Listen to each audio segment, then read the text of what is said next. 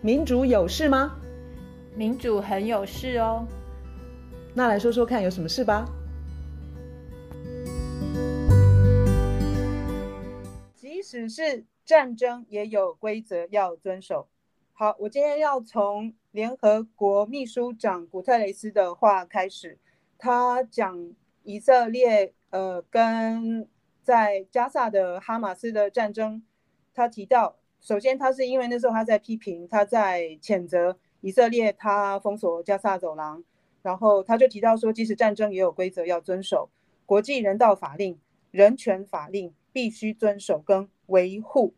必须保护平民，而且不能够拿平民当作盾牌。呃，哈马斯十月七号发动战争到现在十多天了，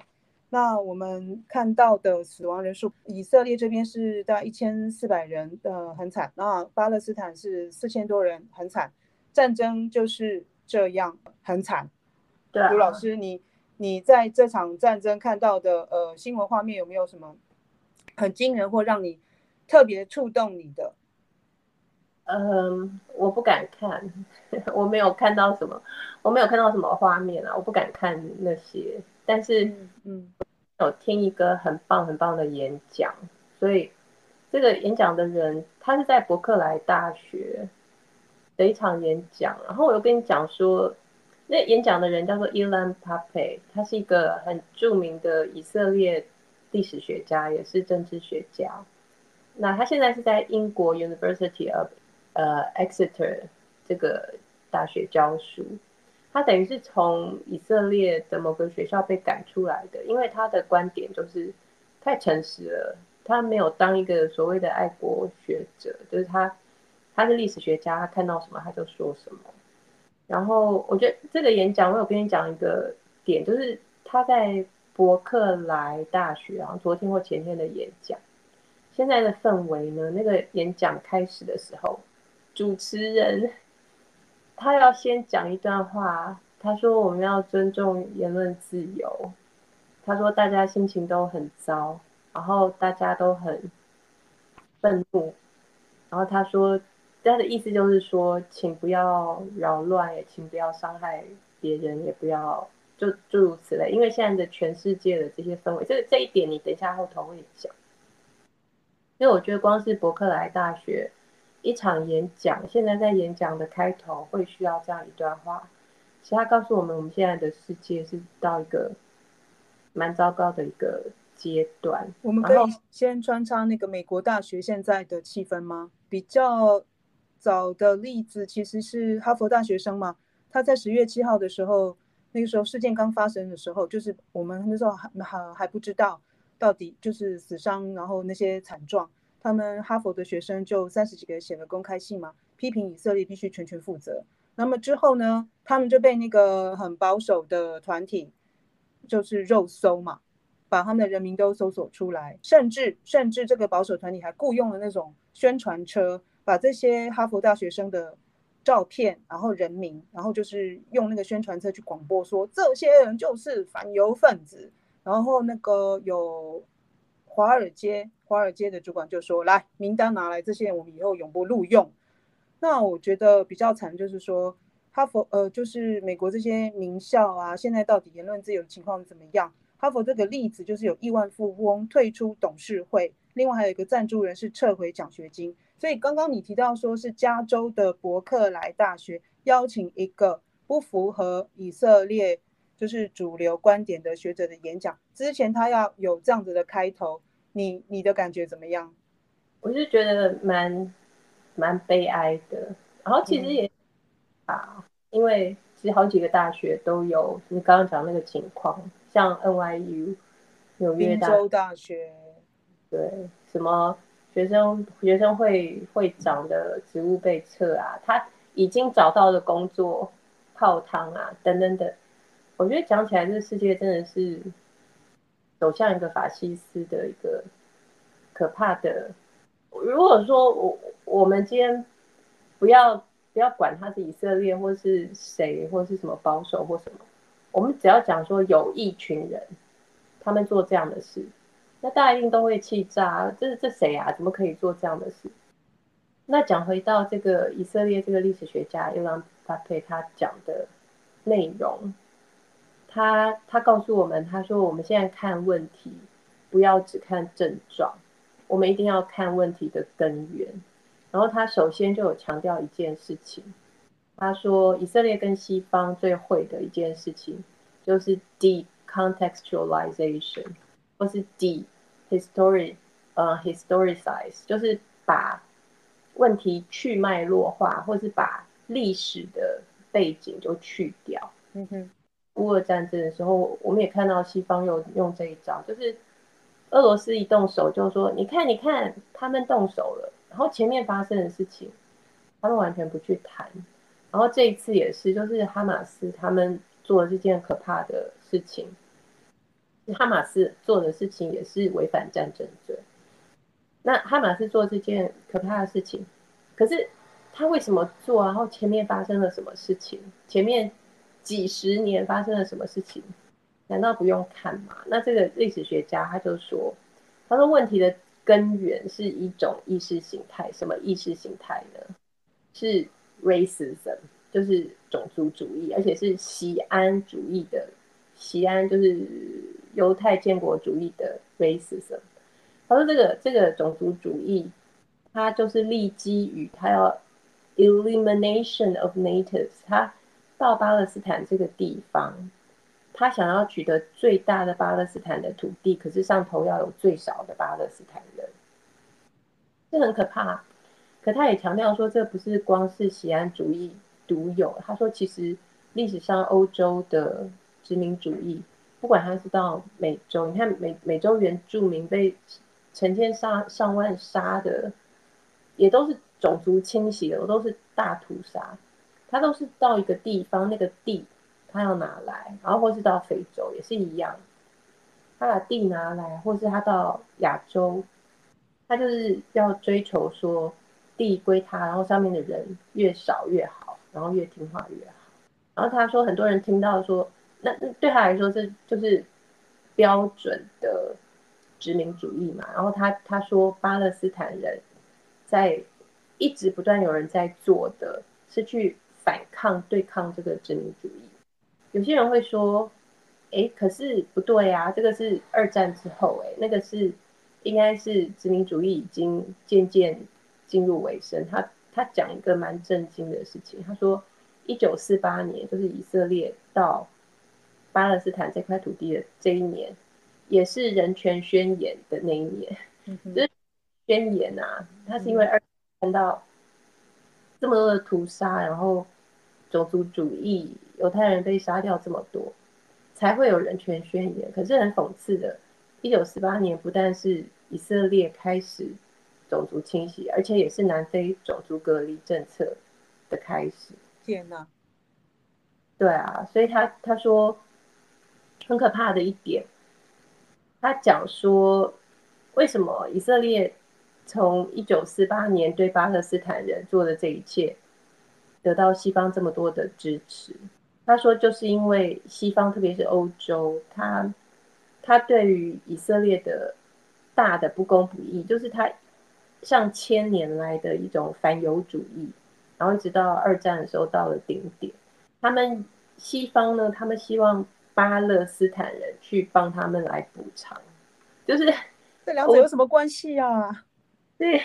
巴勒斯坦人就是被抓去说，哎，那你来偿还犹太人，你来，哎，那你来让一步，你来让让多一点，好奇怪哦，为什么是巴勒斯坦人要去为欧洲人赎罪啊？倒没有，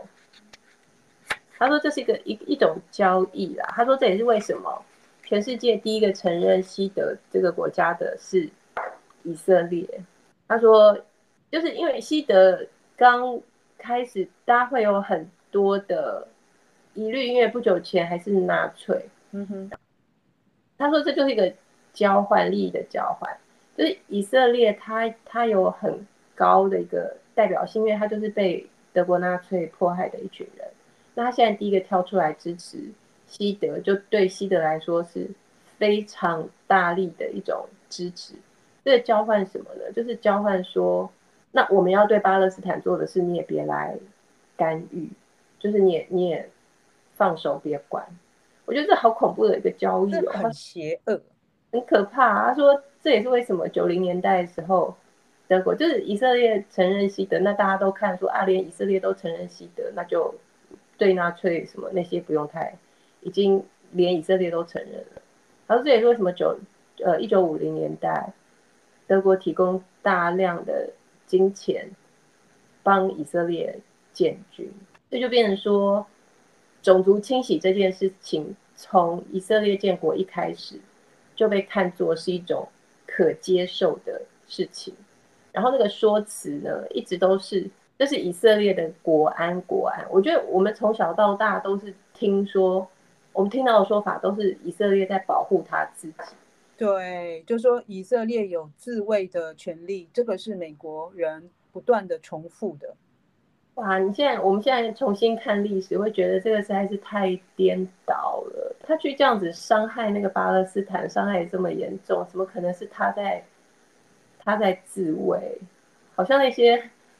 巴勒斯坦一天到晚被炸的稀巴烂，那些小孩，那些小孩要去伤害他们吗？这真是太荒谬了。然后他就有讲啊，他说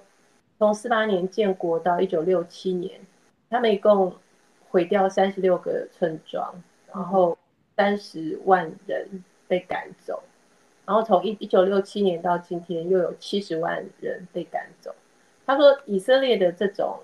呃种族清洗是那种持续不断的那一种，不是说一次性的那一种。我觉得这听起来更痛苦哎，就是七十几年来不断的在种族清洗，它也不是一次。把它洗干净，它就是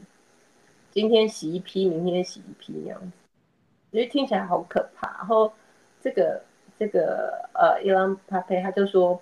我们千万要记得不要去中了中了那个计，就是西方那种 decontextualize 跟 dehistoricize。然后他提醒一点，我觉得以前从来没有想过。他说，为什么当我们讲到历史上那些反殖民主义的那些英雄，我会想到什么曼德拉啦、什么甘地啊这些人。他说：“为什么从来没有人提任何巴勒斯坦人？巴勒斯坦人也有一些英雄，他们对是在对抗这个以以色列这种殖民主义，可是他们的标签永远都是恐怖主义。”他讲一件事情，他说。其实你去看任何一个地方，我不管你是讲什么印度啊、南非啊、非洲什么奈及利亚、阿尔及利亚，或是肯亚，任何地方，你你去看那个反、嗯、反抗殖民地的英雄这样子，对，它过程中会有暴力，它过程的一些起义，会有一些事件，会有一些暴力，然后那是那一连串历史里面的一些事件。他提醒我们说，我们要用同样的眼光去看现在。在巴勒斯坦，在以色列发生的事情，他并没有，他说他并没有说哈马斯做的是对的，可是他非要我们的眼光，我们的眼光是一直被西方还有以色列带着走，但是已经到了一种非常荒谬的地步，因为巴勒斯坦他从二零零七年。加沙这个地方，它变成全世界最大的露天监狱，就是整个都关起来嘛。对，开放的监狱，对，对，什么什么人可以进去，什么人可以出来，什么东西可以进去等等的。他说，在二零二零年的时候，连联合国都已经宣布，他说，加沙那种生活不是人类可以持续生活的一种环境，就是连联合国都说。那不是人住的地方，讲白一点，所以他就说，那你就不要惊讶，会有各式各样的极度的愤怒，然后会想要报复，然后会有暴力。事实上，今天很多以色列人也都在讲，说以色列常年对待巴勒斯坦的政策，让以色列人觉得非常的不安全，因为他们说，预期说有这些，就是会预期有这些报复。你说以色列人的反应，我我想。举一个最近看到的真实的证词吧，就是一个十九岁的少年，因为他住的地方，他住的呃村落就是遭受攻击嘛，然后那他他其实他其实当然有愤怒有悲伤，那其实就是说，呃，你你刚刚举的例子，就是我也有看到不少的以色列其实是批评自己政府的政策。那这个政府现在这个极右的政府呢，告诉他们国家有铁穹，就是那个防防范那个飞弹掉进以色列的那个铁穹系统嘛，最近大家很多讨讨论的。然后呢，以色列的政府试图要说服他的人民，就是说我们有很棒的科技。我们的就是情治的的系统，也都是呃全世界最先进的。然后他就鼓励他的人民，就是说，你就是去那些屯垦区居住生活没有问题的，安全没有问题的。那这一次的出事，就是他们很多人等了很多很很久，很多很多个小时。我确定是不是有人等了二十小时啊？就是他们一直都没有看到他们自己国家的军人来救援他们嘛。然后他们他们真的是。就是无解啊，就是觉得觉得上当，被政府骗了。然后我有看到，就是呃有家人被绑架的妈妈，就是就就就是抓着，他就他就说他真想抓着那个呃内塔尼亚胡来直直直视他的眼睛，跟他说把我的孩子带回来。很多以色列人其实也不赞同他们政府的呃政策，为什么舍？舍弃舍弃政治的谈判，然后用强压的方式建立一个假象的平和的生活，然后一气之间破坏了这样子，那大家都很悲伤。但实际上，我觉得真的是错误的政策，让这些以色列的平民就就是这样无辜的牺牲在这个极右政府错误的政策下。当然，不是这一任政府单一的行为啦。嗯，不过。我我也很纳闷，就是说这个内塔尼亚胡，他下台后，然后又重新回锅执政，那应该是以色列内部这股就是支持极右的势力，其实一直都很坚强哎。我觉得也是不断煽动这种这种情绪啊，而且其实他们也蛮腐败的啊，就是他自己就是一个腐败的总理，所以他自己还有官司在身嘛。对，然后嗯，根据刚刚说，嗯啊，他就说，他说其实什么时候能够有和平，就是要看他说长远来看啊，不光是这一次，他说这个要继续暴力，然后要暴力多久，有多暴力，这个就是要看那个殖民的那一方，他们什么时候会懂一件事情，懂什么事情呢？就是他们想要清洗掉的那些人。并不会消失，而且也不会放弃。他说：“你越早了解到这一点，你就可以越早从殖民主义过渡到后后殖民主义。”他说：“你如果永远不懂的一次，再一次，再一次，会像十月七号那样子。”他说：“十月七号那个绝对不会是最后一次。”这听起来很像口水。嗯，没有，我觉得他说的话就是发人深省啦。我觉得他这段话也是说的很好。你看哦。你看哦，三十年有多久？三十年前，三十年前，一九九三年，以色列当时的总理拉宾跟巴勒斯坦解放组织的主席阿拉法特让他们签那个奥斯陆协议。原本，原本以色列跟巴勒斯坦他们想要呃，就是承认对方，除了他们两个之外，再加上当时的以色列的外长，他们三个人是一九九四年诺贝尔和平奖得主。哎，哇！天啊，三十年，这这个实在是什么东西都都没有进展，而且倒退，真的是太可悲了。真的就是我，我就搞不懂。你看到那个以色列内部那个极右势力，他们其实一直一直都抓住机会要要，就是就是很威风。像一九九五年拉宾遭刺刺刺死，就是呃他遭遭刺，反正就死掉了。然后就这个和平的希望就越来越渺茫了。这个演讲里头，这个帕佩他有讲一个，他有讲一个点，我觉得当时听了，我觉得非常的感动。他说：“我们今天一直都听到以色列不断用动物啊、野兽啊、什么 human animal 啊、human beasts 啊，就是用很低等的词。”哎，我最近第一次看到，我都快下巴都快掉下来，我真的眼睛都快掉下来。我想说，糟了，他们一定是。继续无情的去轰炸加萨，搞不好连自己自己的人质都不想管了。那个他竟然用这样的字眼去讲讲那个加萨的人呢、啊？他或许他是讲的是哈马斯。对他，其实他他他基本上把巴勒斯坦人都都视为动物，对，低等，然后是动物。然后这历史学家帕佩他就说，我们很重要的一点就是，他说西安主义它摧毁了巴勒斯坦本来可以是的样子，就是巴勒斯坦如果从来没有一个什么西安主义或是一群犹太人去那边建立以色列。那个巴勒斯坦，今天的巴勒斯坦会有多么美丽、多么美好，我们是没有机会看到的。我觉得这一点，他点出这一点，让人觉得好心痛。他说，一九四八年以前的巴勒斯坦，穆斯林、基督徒、犹太人，他们和平相处，然后一般你你在外头，你根本也不知道谁是什么。嗯哼，嗯哼，不用啊，就 大家在同同一块土地上面，都是和平相处。嗯哼。他说：“除了人跟人，就是整个建设，现在建设巴勒斯坦就是被弄成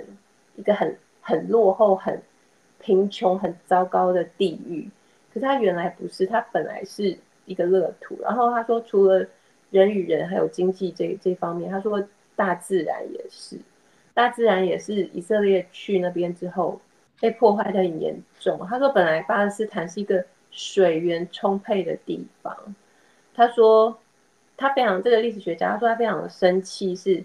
呃前一阵子那个欧盟执委会主席冯德莱恩，他讲一句话，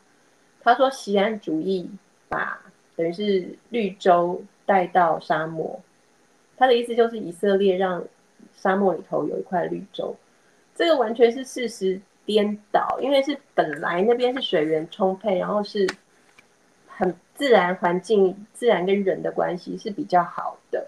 是以色列人去了之后，它变成了沙漠。而且我亲眼不是不是亲眼看到，我亲眼看到影片呐、啊，以色列他们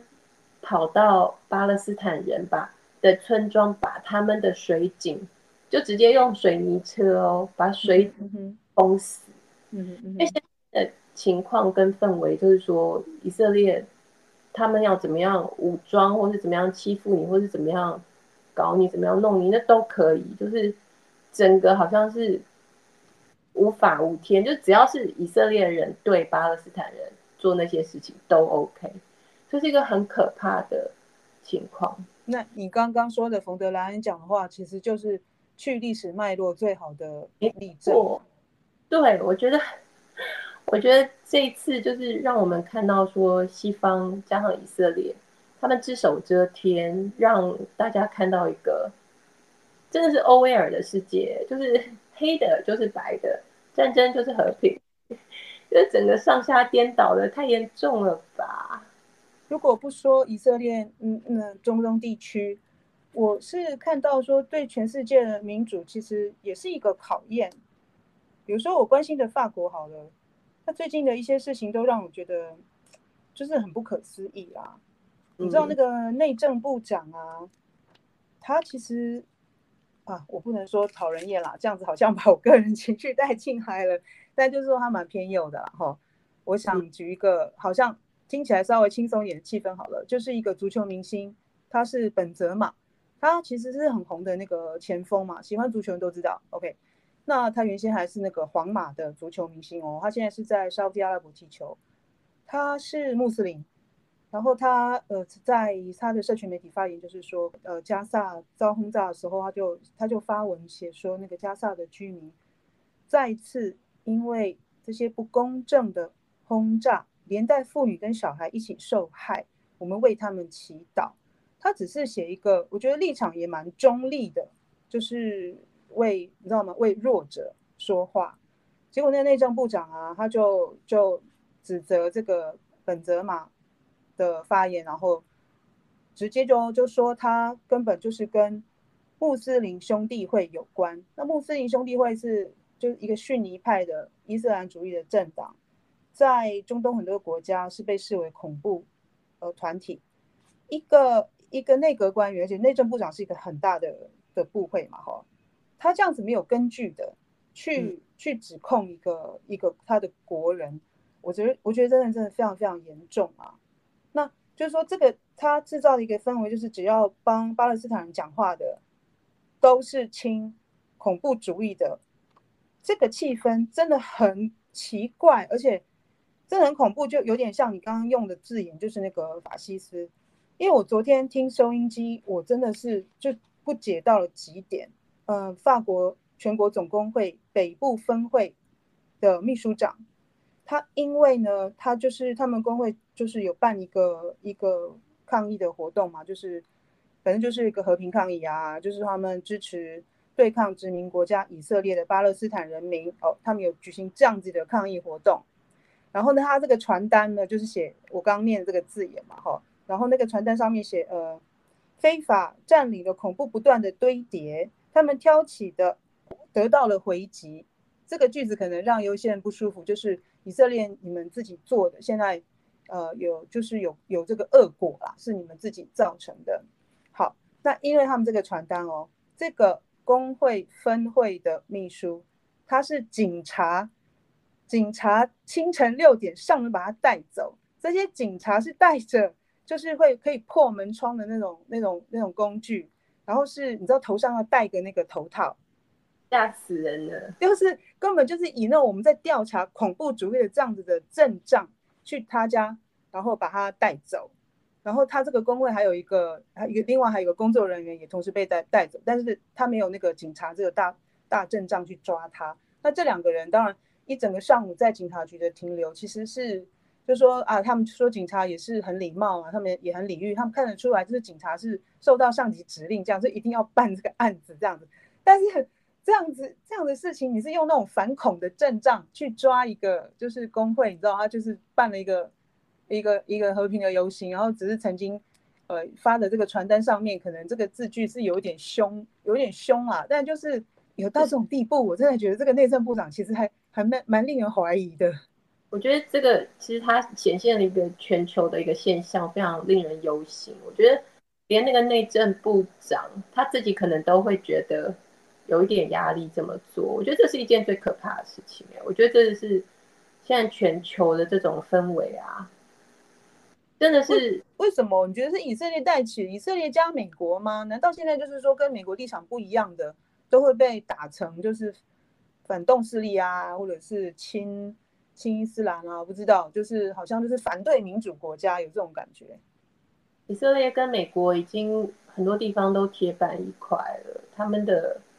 呃军队上面、国防上面、情资各方面，就是已经几十年来，我还没去看，就是有我们如果光是用关键字去查，呃，Israel lobby 就可以跟美国的外交政策。就可以查到很多东西，所以美国的外交政策受到以色列的游说是受那个影响是非常非常深的。这真是一个唉，现在真的是一个这个世界有点恐怖的一个状况。嗨，如果你认同在这个节目可以听到很多资讯和知识，欢迎订阅追踪，直接给我们五星评论和留言。谢谢你支持多元观点。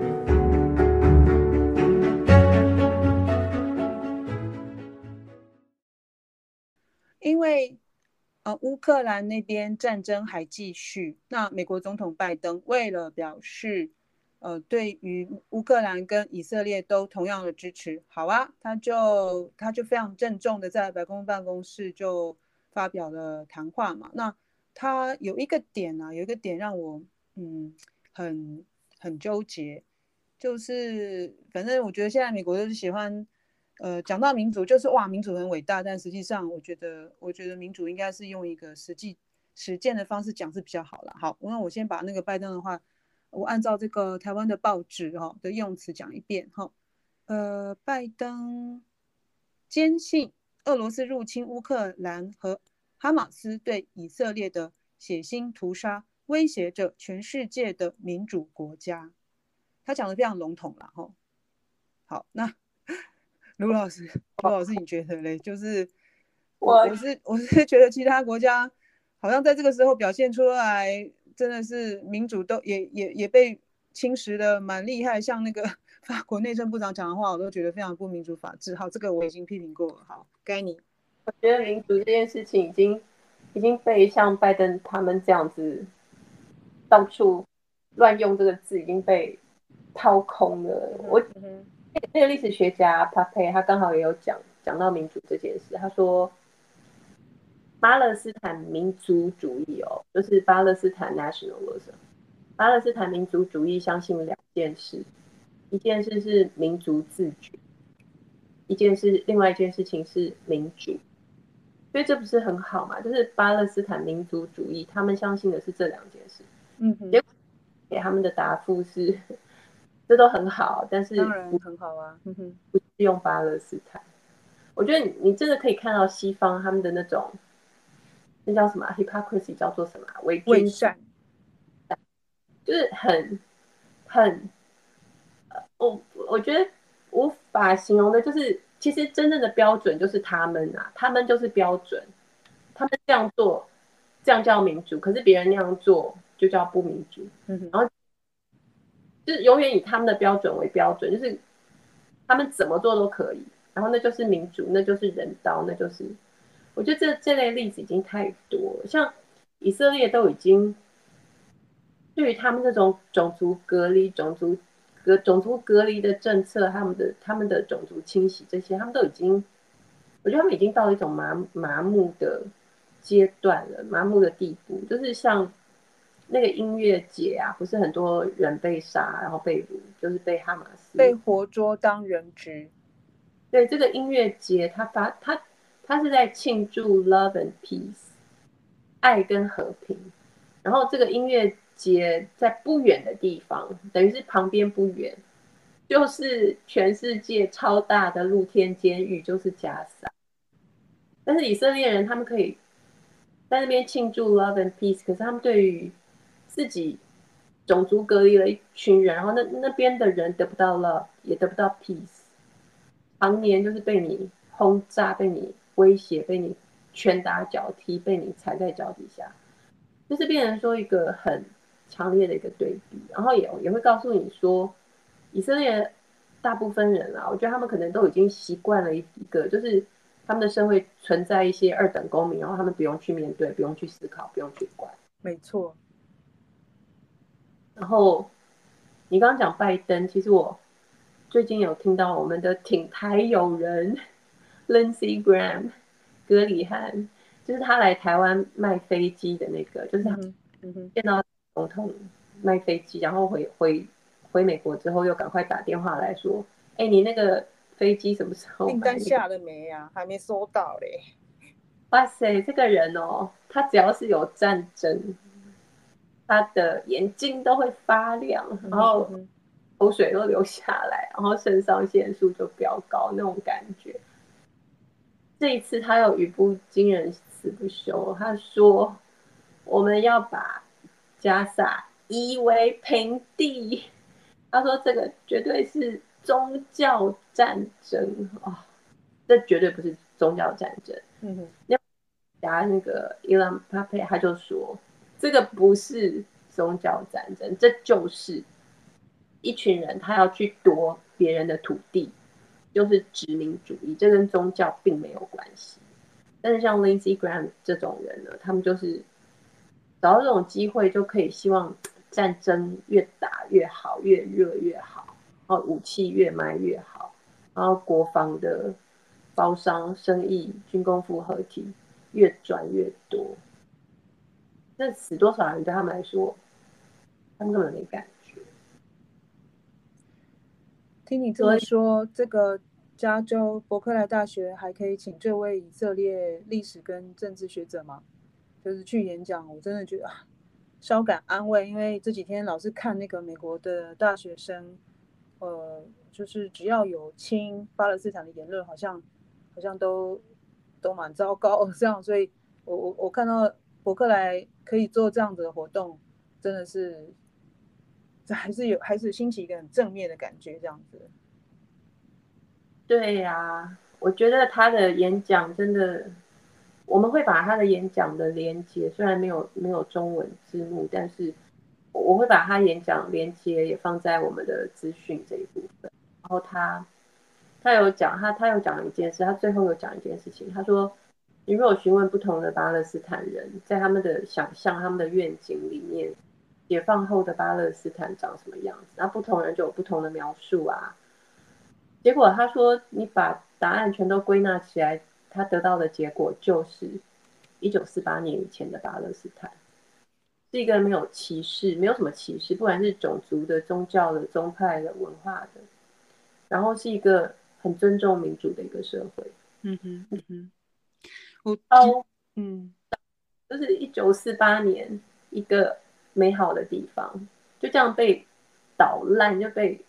践踏，然后就被毁掉，然后现在变成说他要他要争取争取过像人一样的日子，都不可以，都被批评的这么惨。嗯，听你这么说，我也联想到一个巴勒斯坦作家，我应该是在美国的 Democracy Now 这个媒体听到的，就是他就提到说，